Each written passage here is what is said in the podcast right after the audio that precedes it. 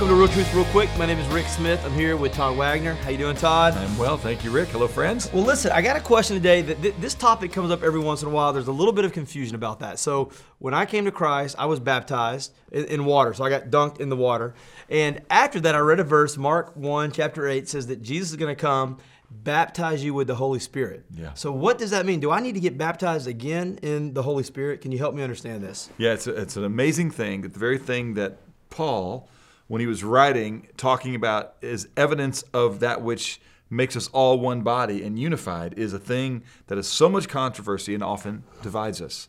So you're talking about Mark chapter 1. It's John the Baptist. He is uh, being asked who he is, what his ministry is. And he says, Listen, there's someone who's coming after me that I'm not uh, willing, or I shouldn't be one who stoops down to untie his sandals. I'm going to baptize you with water, but he will baptize you in the Holy Spirit. Fast forward throughout the entire ministry of Jesus, then, and in Acts chapter 1, verse 5, Jesus says, Hey, John baptized you with water, but not many days from now, I'm going to baptize you in the Spirit. And so then the next chapter, Acts chapter 2, we have this event, which is surely the fulfillment of what Jesus was talking about in Acts chapter 1 that is this baptism of the Spirit. And when it happened, it says tongues of fire set on the apostles.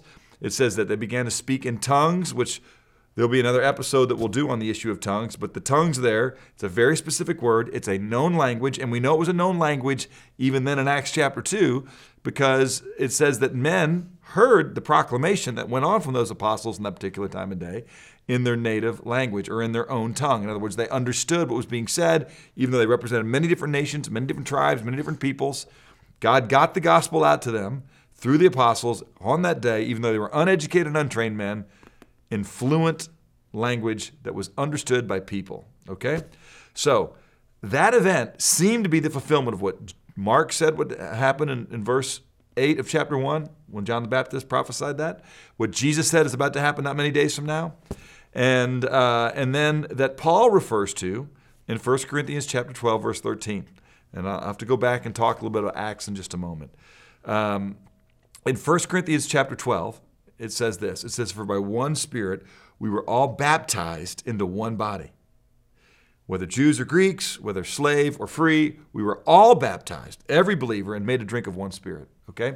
And so what Paul's arguing there is that if you're a member of the body of Jesus Christ, the church, you have been baptized by the Spirit.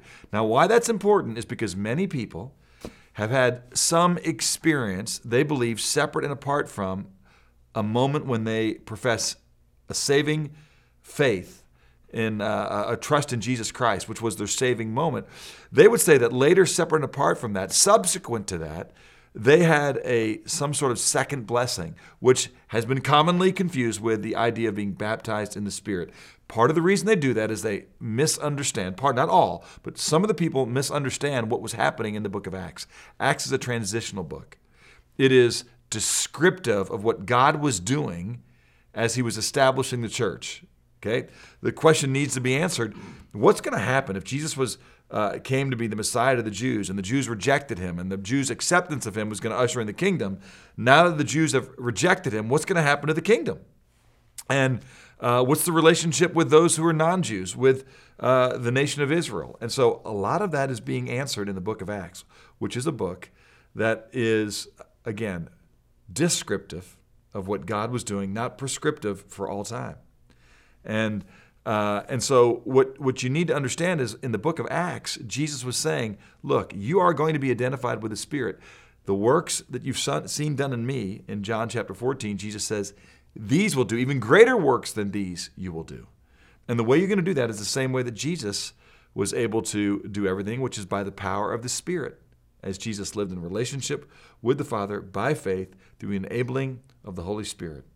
And Jesus was going to allow his church to do the exact same thing. In 1 Corinthians, Paul's saying, here's one of the problems that's happening in the church. There's disunity among you because you are valuing certain expressions of the gifts, some of the miraculous or sign gifts that the early church had were, were being more celebrated and um, pridefully, if you will, displayed than others. And Paul's arguing, hey, listen, it's the same spirit at work in all of us. We all have uh, different gifts that we should all use for the glory of God, not for our own glory. Our gifts are given to build up the church for the glory of God.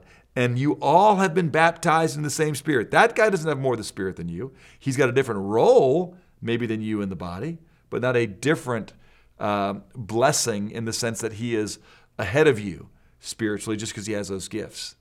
So um, the baptism of the Spirit is based on 1 Corinthians uh, 12, 13, has to be present in every single believer. And it's not something that happens separate and subsequent to your faith in Jesus Christ.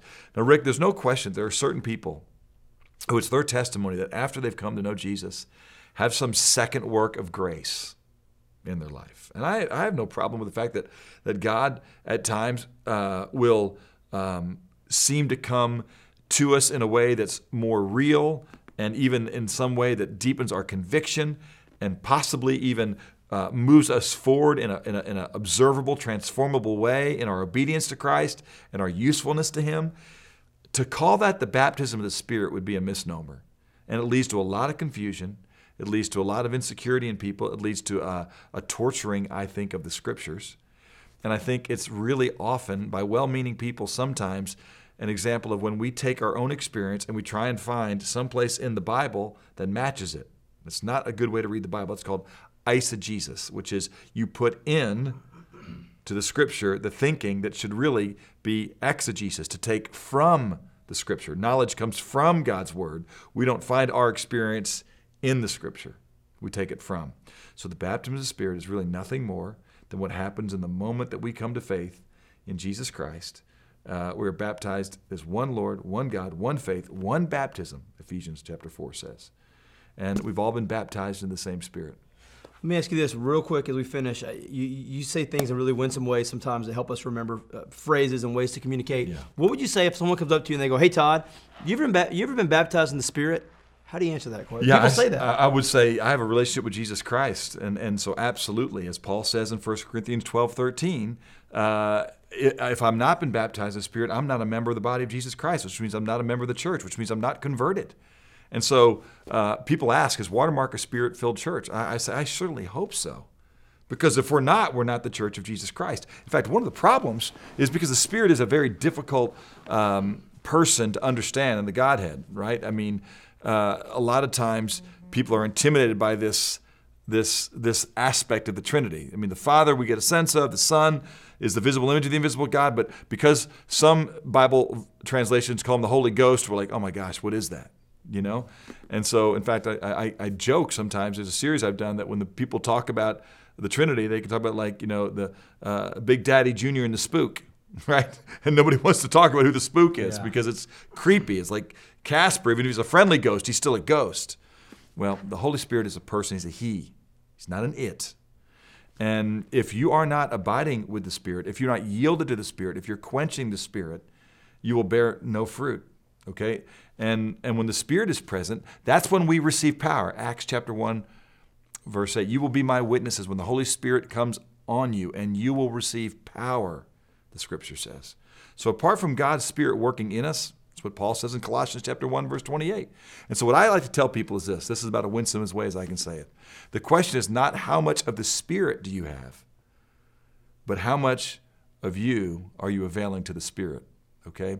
Because the moment you believe, you are sealed in the Spirit, you are baptized in the Spirit, and you should be continually being yielded to the Spirit of God which is in you.